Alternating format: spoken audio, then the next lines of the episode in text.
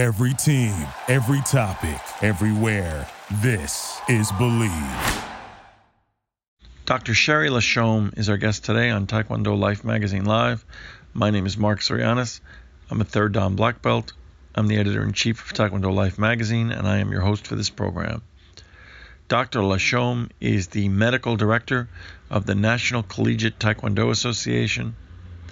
She is also a doctor of chiropractic medicine as well as a certified athletic trainer. Dr. Lashom is on her journey to becoming a black belt, but more significantly, she has been a member and an important contributor to the USA Taekwondo program for some time. She has been part of the medical team for the USA program in domestic and international events, including the Pan Am Olympic qualifiers, the Pan Am Games, the World Taekwondo Championships, the World Poomsae Championships, and a series of, of other events leading up to the uh, Summer Games in in Rio de Janeiro in 2016. And she, as I said, she has worked significantly in an area that is near and dear to my heart and the heart of this program, which is high school and collegiate taekwondo programs. She provides us today with a great perspective on what she has seen in terms of chiropractic issues, medical issues, injuries from from her vantage point as part of the medical team, and she gives us a very good look at common issues and the development and the evolution of Taekwondo over the past 10 years. I encourage you to check out her website and, see what she's up to, as well as, of course, supporting and checking out any events for the National Collegiate Taekwondo Association. That is an important event for solidifying the continuity of Taekwondo practice for, for our sport, and I highly encourage you to support that organization. So we are talking today to Dr. Sherry Lashom. I became acquainted with, with Dr. Lashom when she became recently, or at least I had read recently, that um, you had become the medical director of the National Collegiate Taekwondo Association, an organization that we've done some uh, we've had some communication with and some sponsorship, and certainly we've uh, had the opportunity to interview some of the uh, uh, the members of the the board. So that was something that I had seen recently. Um, so and when I got a chance to read your resume and and read your the work that you do, I saw that it was it was really extensive and, and there was a tremendous amount of overlap in the Taekwondo community. So uh, Dr. Lashom, I wanted to thank you for having you talk to us today. Oh, thank you. I really appreciate it. This is quite an honor. Well, well, thank you. So tell tell our, our audience first of all a little bit about who you are and what your what your background is. Well, I'll ask you some specific questions, but um, sure. um, give us a little general introduction as to who you are and what it is that you do for a living. Okay, I'm a sports chiropractor and a certified athletic trainer. I actually got my degree in chiropractic first, which is kind of backwards. Most people who have the dual degrees become a certified athletic trainer first and then go back to school to become a chiropractor. I did it the other way around. My focus has always been in sports since I've been a doctor. And I was introduced to chiro, uh, I'm sorry, I was introduced to Taekwondo back around 2003 and started working some uh, local regional tournaments in the National Collegiate Taekwondo Association. Uh, I worked their first event in 2003 and it kind of blossomed from there. Well, that's great. And geographically, you are located where, for those of us that aren't familiar with your, your background? I'm in Western New York, upstate near Canada. I was born and raised in Lewiston, New York, and I live in a suburb of Buffalo, New York. Okay. That's that, that that's great. And for you, did you have any? Uh, I see extensive work in um, the area of working uh, with athletes, but but uh, you know, Taekwondo is a, a little bit of a, a different uh, animal. Did you have any prior martial arts training uh, of your own, uh, any martial arts practice, or how did it come to be that you um, ha- became aware of and the Taekwondo community and that they became aware of you? I had very little training in Taekwondo or any martial arts. I took one year of karate back, way back in chiropractic college and just never stuck with it. And I actually started training in Taekwondo about three years ago. Got a little bit stuck at red belt due to some of the more advanced challenges that happen at that belt going into uh, working towards your black belt and took a little hiatus due to some injuries. Uh, but I'm looking to get back into it again. So I really didn't have much background in martial arts but it very much intrigued me. I was working in uh, with two sports at the time. I was working with football and lacrosse, so a lot of collision contact, and it was the head injuries that really kind of tied me into the Taekwondo community. Uh, and after speaking with a couple different people that were very interested in having me work for them, I decided to, that I would go ahead and start doing some Taekwondo events. Interesting. So, so is that where you are um, have primarily during during that period of time your work with uh, Taekwondo athletes has been primarily you working at and with and around these uh, high level Taekwondo events, or does your work cross over where you're working with uh, Taekwondo ath- as well as other athletes outside of those? My practice is very much sport focused. I'm also the team chiropractor for our local university, Niagara University. So I do have a lot of sports work that I do in my office, and I treat a lot of athletes, and I've done a lot of work with USA Track and Field as well. But most of my, especially internationally, most of my work has been with Taekwondo athletes. That's great. So, so give us an idea if you are at an event. I see that you you've been in both uh, uh, so many of the different events, the, the Pan Am qualifier, Pan Am Games, um, the 2015 World uh, Taekwondo Championships. Um, what typically is the type of um, schedule and work for you at those events? What is the role that that that, um, that you play as it relates to? Because generally, the the events that I'm at, which are usually we have some large events, but they're usually state and, and local events there there are there are uh, there's a medical team. Sometimes that medical team involves having uh, MDs and and chiropractic and physical training people. Is it is it a generalized role that relates to uh, a specific team? Is it is it there in general for um, injuries, uh, or, or is it uh, performance related as it relates to to um, achieving maximum performance? That's a really great question. It really depends upon the event that I'm working. I have done everything from working with one individual athlete all the way to working an entire event, the Pan Am qualifiers or Pan Am games or uh, National Collegiate Taekwondo uh, national championships, where you're responsible for all the athletes um, my my preference. I love working with specific athletes and with a specific team because you have much more one-on-one contact with them. A lot of the work is injury, uh, uh, treating injuries, um, trying to prevent injuries.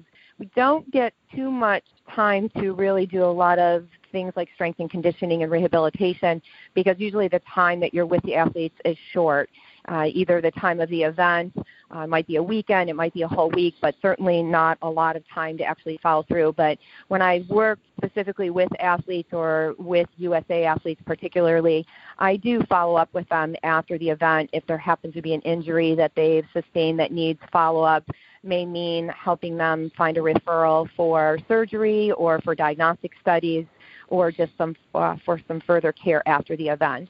So it really depends a lot on the event. Oh, that's great. That's great. So tell me about the how did you end up getting involved in terms of as a career choice um, in in doing what it is that that you do? Is it was it something that you had always had a passion for, or was it something that uh, you you sort of uh, were led to along the way. You know, a being in in the role of uh, of doing chiropractic work, but but specifically um, being uh, directed towards the sports field. I always loved sports. I was a bit of a tomboy when I was younger. I did play sports. I played soccer. I played ice hockey. I played softball. And when I was in college, I started in physical therapy. But I always wanted to be a doctor. I just didn't seem to understand how I would fit into the medical doctor realm because it really wasn't the way I was thinking about how you should take care of people. I was looking for something more holistic and natural. And I discovered chiropractic uh, when I hurt my back in college, and my grandmother took me to her chiropractor. I got my first treatment, and I said this is what I wanted to do. So I switched over. I, I didn't. I, I I finished my uh, undergrad as a uh, in a bachelor of science, and I went to chiropractic college. And then when I got out of chiropractic college, I started doing some work in sports. I did some postgraduate work in sports. And then when I started working with our professional lacrosse team, the coach here, I was working as a chiropractor. The coach said to me, Hey, Sherry, mm-hmm. you should really think about getting your athletic training degree so we can bring you on as our athletic trainer and that led me to the athletic training field which i absolutely loved and it fit so perfectly with what i wanted to do in sports chiropractic and the two degrees together really are what um, kind of propelled me into working with um, higher level athletes and it's been it's been wonderful it was actually the perfect fit for me it sounds like a tremendous amount of fun, and it sounds like you make a great contribution. Let me ask well, you about: you. Is, am, am, I correct that the uh, medical, uh, you becoming uh, medical director of National Collegiate Taekwondo Association? I know you've been involved with them for um, a while, but uh, the appointment as medical director is that a relatively new appointment? It actually isn't. I've been doing it for several years, and I have to be honest, I don't remember the first year that I started uh, helping them as the medical person. I, I believe it was Dr. Russell Ahn who first asked me to uh, take on the role, which I was happy to do, uh, knowing that it was a volunteer position.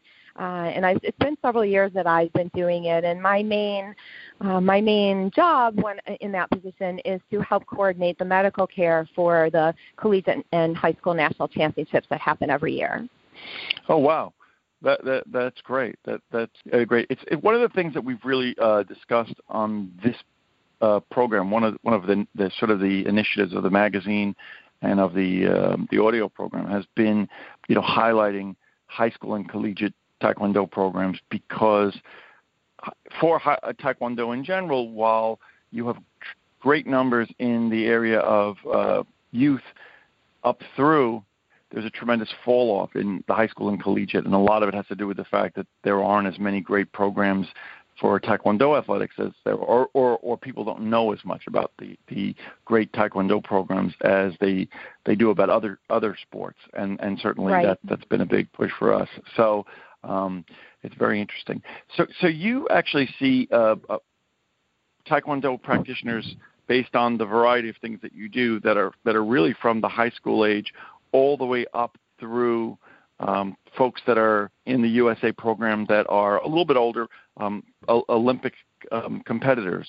It, that that's correct in terms of your yes. um, the the various mm-hmm. things. And, and yes. in your in your experience, in terms of those types of uh, tournaments, injuries, uh, things that, that, that you deal with, is there a distinction in terms of the, the from what you see and, and the role that you play if you're doing you know high school or or collegiate work as opposed to doing work for um, USA Taekwondo and other areas or at some of these other tournaments?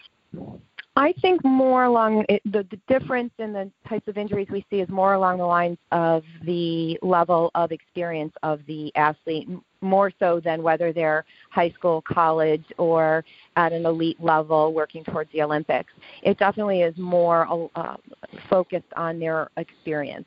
The less experienced athletes, the lower belt classes that maybe haven't had as much opportunity for competition and sparring, particularly, uh, we see a lot more face and head type injuries, lacerations because of the lack of control uh, that they have at that lower levels. I've also done a lot of work with uh, the Poomsae athletes. I've been to the World Poomsae Championships a couple times, and um, you know when we've worked Poomsae uh, along the different levels, I kind of see the same sort of thing. You see, in that uh, aspect of the sport, we see a lot more of the repetitive injury type uh, problems because of the nature of that part of the sport. Well, that that's great, and I'm and and um, in the sense that when I say that's great, uh, I I wasn't aware that they were they were utilizing as much in terms of medical uh, profession in the Poomsae portion of of competition, but I think it's important, and I uh, I think many people you know who don't really fully understand how physically challenging uh, high level execution of uh, Poomsae can can be, especially when they have a lot of these creative ones. Wouldn't necessarily believe that you, you. No, I was just going to no, say, no. especially with the onset of freestyle, it's really necessary to have medical professionals available, particularly athletic trainers or uh, you know an orthopedist or someone on site during those events because of the possibility of injury. That's great. I think that's that's, that's so important. I think that probably you know, I, again, I think the average person who doesn't fully understand uh, what goes into it may not may not fully understand that. So I'm I'm I'm really glad to hear that that type of attention is being is being paid. Now now you've mentioned um, I think twice in in um, our discussion head injuries, which of course is is, is an important um, topic.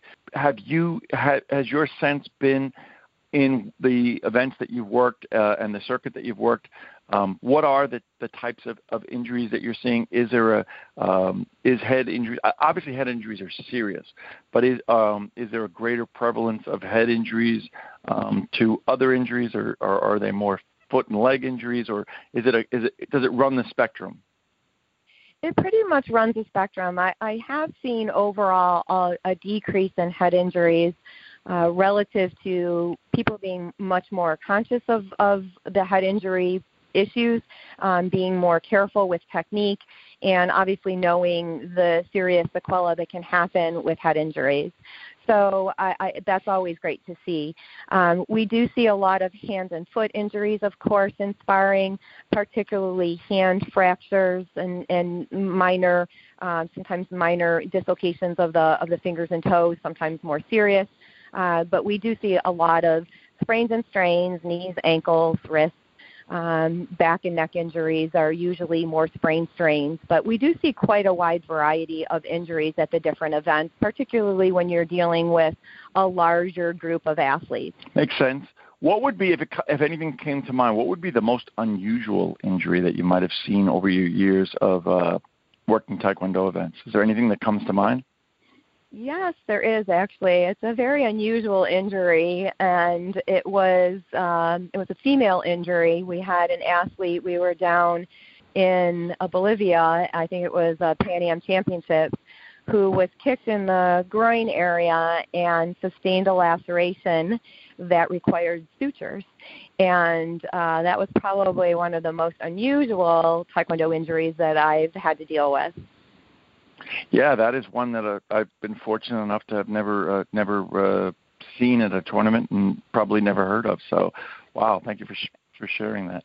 Now, you you have um, a breadth of experience during a period of time that there have been significant rule changes across the board in uh, Taekwondo competition as it relates to scoring, and that has altered to some degree the playing field how people execute, where people execute, uh, as as the scoring has changed, um, particularly on in on the the Olympic level. For for from what you have seen, has that uh, increased or decreased the number of of injuries? And do you think that there's um, a correlation between those, or that that is relate, or or that there's other factors that are involved in in terms of that trend? That's a really great question. I would love to see some statistics related to the results of that. I would say overall, I've seen less injuries in competitions. I don't know if it's necessarily due to the rule changes. I do think that you know the sport obviously has changed quite a bit. A lot of people would say not for the positive. Um, but I do like the scoring changes as far as the point changes that have happened. I think it makes the sport a little more interesting. But related to the actual injury uh, percentage and, and types of injuries, it would be a really great study to do, but I've not seen anything that's been published on that. Well, that's great, but thank, thank you for your, your, your feedback and your experience. So I see one of the things in, in terms of your, your work is that it, it's brought you to a significant amount of travel related to Taekwondo and, and the Taekwondo community. You've you've certainly not just worked uh, you know the, the, the local tournaments and circuit in your area. You've worked nationally um, and internationally.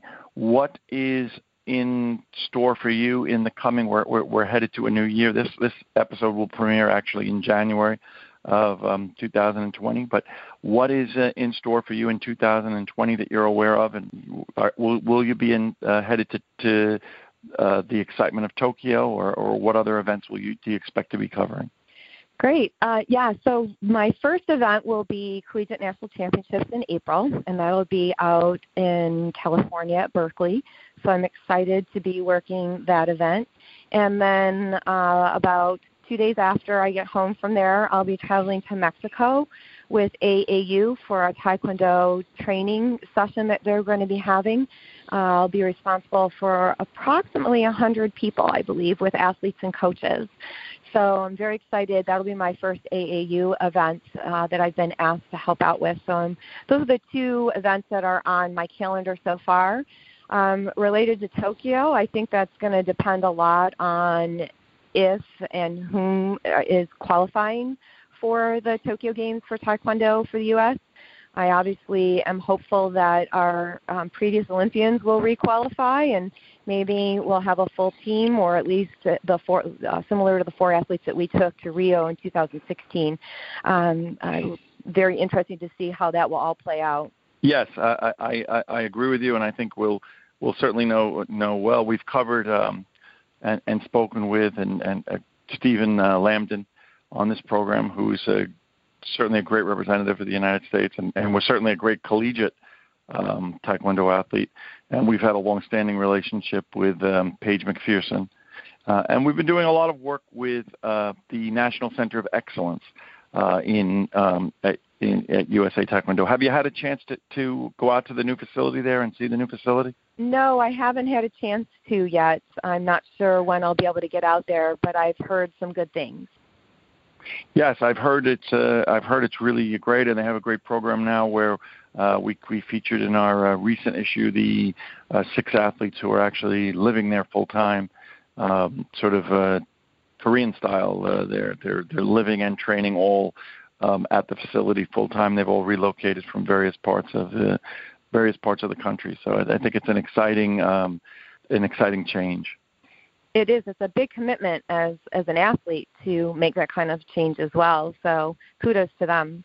Uh, what do you see in terms of because you do work with um, you work with the, the two sports that are of nearest and dearest to my heart, which are football and taekwondo. Um, I know you work with other sports as well, lacrosse and other sports, but you know, as as taekwondo, as martial artists, we we pride ourselves in um, a code of conduct and a code of behavior. Um, respect is a, is an important tenet. Do you? Is there something that I probably put you on the spot, but do you see a distinction between the behavior of taekwondo athletes that you work with and athletes in general? I, I don't necessarily mean the ones that you work with, and because you may have great athletes in football and lacrosse. But overall, is there anything there that's tangible or palpable uh, in the behavior of Taekwondo athletes that that is that comes to your mind? Absolutely. I have found Taekwondo athletes to be above and beyond respectful in most instances, especially compared to a lot of the other teams that I've worked with. I've worked with semi pro and professional athletes in both football and lacrosse and several other sports. And I, I would say that if I had to pick my favorite sport as far as a healthcare provider, it would absolutely be Taekwondo. And one of the reasons for that would be the amount of respect and consideration that athletes give me as a healthcare provider. They uh, they really do follow the taekwondo principles and it goes all the way through to how they treat the medical staff. And i really appreciate that as as somebody who does a lot of volunteer work and takes a lot of time to be away from friends family and work um, to work a lot of these events. And it's the athletes that i've worked with over the years that have made it worthwhile and continue to make it worthwhile for me to do that. I've really appreciated the people that I've met along the way. Um, so there's a huge difference between the athletes, absolutely. Well, that is great, and I'm so glad to hear that because you know, for for me, um, it is always interesting to me, and I always ask the Taekwondo competitors who compete on the sport end whether they consider themselves to be athletes uh, or martial artists because it's a little bit different. It's a little bit more um, laser focused and concentrated than many of the Taekwondo programs. And for so many of them, whether they consider themselves to be martial arts artists or athletes, even the ones who tell me they consider themselves to be athletes first, um, they always express to me that they believe that the the tenets and things that they learned early on in their taekwondo, uh, their their home dojangs and from their uh, masters and grandmasters, um, still permeate their um, their behavior. So that's really glad to hear, and I'm I'm, I'm really thrilled to hear um, your perspective on it as as somebody who has the opportunity to work with our community um, as a up and coming uh, taekwondo practitioner, but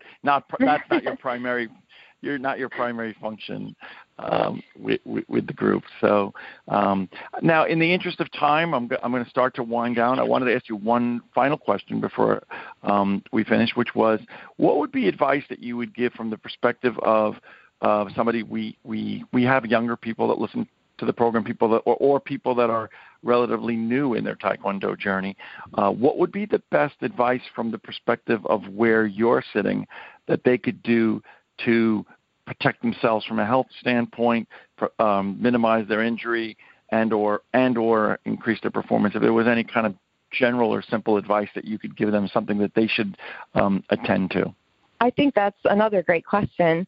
Uh, I always look at health as a, a, a, a big pie, and there's different pieces to it. So everything matters the amount of sleep, your nutrition, your rest, your peace of mind, your mental, um, how you feel mentally, as well as all the physical parts, right? The stretching and flexibility and strength and endurance, and then the more specific skills that you need to acquire to be a successful taekwondo athlete, whether it's sparring or poomsae. So I think everything makes a difference. It's a big it's a big pie that each piece is equally important. So I would encourage young athletes to make sure that they pay attention to everything the amount of sleep that they're getting, the amount of um, mindfulness that they have, whether it's meditating or yoga, the amount of stretching that they do, um, how well they do in school. You know, you, you do need to diversify a little bit. It's always good to cross train as well and not just do taekwondo training. Do something different, um, play, participate in a team sport um, ride a bike, uh, go for a run. So I think all of it is important, and nutrition can't be minimized either. Um, we could never could talk uh, for hours about what nutrition should be for young people, but uh, hopefully that they, you know, get enough, uh, drink enough water, eat enough healthy foods, and just try to generally take care of themselves. That is great advice, and and I, I thank you for it. Now let me ask you in terms of uh, if if people wanted to find out more about what you do, if, if there were athletes or uh, coaches that wanted to get in touch with you, what would be the best place? And we'll post that in the show notes. So, what would be? Oh, is there a website or social media that that would be um, a, the the best place for people to get in touch with you or find out more about you? There's lots of ways. I have uh, I am on Facebook under my name. I don't have a, a different website or a different email address or anything. Everything's all just me. So I am on Facebook uh, as Sherry Lashome, and I do have a website. It's Lashome Chiropractic. Uh, and then my um, email address, I could also give you that, and they could also email me if they'd prefer to do it that way. That's great. Go right ahead. Sure. It it reads Doc Sherry ATC at hotmail.com, and it's spelled D O C S H E R R I A T C at hotmail.com. Well, that's wonderful, and we will we will post um, all of that in in the um, the notes that will accompany uh, th- this interview uh, on our website and on um, on iTunes and all those places that this this will be heard. And we want to thank you so much, Dr. Uh, Sherry Lashome, for speaking to us today, uh, sharing a little bit about your experience. And we will be sponsoring actually the um, the Berkeley event. We're going to be one of the sponsors. So uh, uh, I may end up being there as well. So hopefully you and I will have the opportunity to uh, meet face to face. And I really look forward to that. Oh, I hope year. so. That would be fantastic. Definitely. That would be great. I want to thank you for talking to us today, and I wish you all the best in 2020. And uh, I look forward to, to hearing about your your adventures as you travel the world with uh, these high level Taekwondo athletes. Thank you so much. I appreciate it. Thank you. With spending time in training and working on the podcast and the magazine, it is difficult for me sometimes to get out to the store or the supermarket And when that occurs, I always rely on Instacart. A friend of mine introduced me to Instacart about a year ago, and it has really changed the way that I shop. I go on the computer or on my phone. I have multiple cho- stores to choose from in the neighborhood. I can select all of my products for del- delivery, and it'll give me other alternative products based upon my preferences. And it's really, really a helpful tool towards making your life a heck of a lot easier. No more worrying about trying to find parking at the supermarket or standing in line at the checkout counter. You can just do all of it from your computer. It'll help you save money by giving you suggestions on deals and by providing you alternative products. And shoppers will hand select your products, they'll bag them up neatly, and that they'll deliver them within a specified delivery window. I have never had a problem with the products, the groceries, or the service from Instacart. And if you follow the show notes and you let Instacart know that we sent you, they'll provide you free delivery on your first order of over $35. I highly recommend it, and I think that it, for me, has been one of the life changing services that I've gotten involved with. I'm not a guy who does a lot of internet shopping, but this is something I don't like to be without. Thank you for listening to Bleav. You can show support to your host by subscribing to the show and giving us a five star rating on your preferred platform. Check us out at Bleav.com and search for B L E A V on YouTube. You know, when you're listening to a true crime story that has an unbelievable plot twist that makes you stop in your tracks? That's what our podcast, People Are the Worst, brings you with each episode. I'm Rachel. And I'm Rebecca. We're identical twins who love true crime cases that make you say, didn't see that coming, and we hate the people responsible for them. Listen to People Are the Worst now on Apple, Spotify, or wherever you get your podcasts.